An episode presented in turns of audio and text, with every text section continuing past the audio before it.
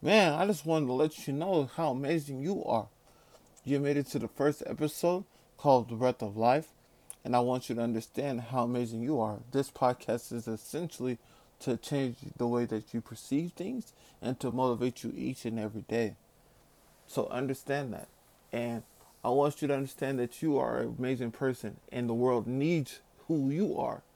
Remind you, we're trained to do so many things and to just not uh, go outside the mold, but you're not created for the mold. You're created to do something better and know that within yourself.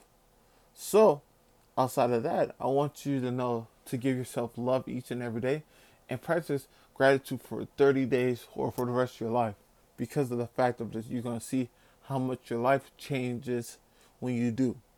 And I want you to know how amazing you are because I'm graced with the presence of who you are because the world needs you. We all need you. And the way you think about stuff, the world needs to understand that and conform to that because of the fact that we're not created equal in the mind. We're created to do something greater in this world. So do something greater and be great.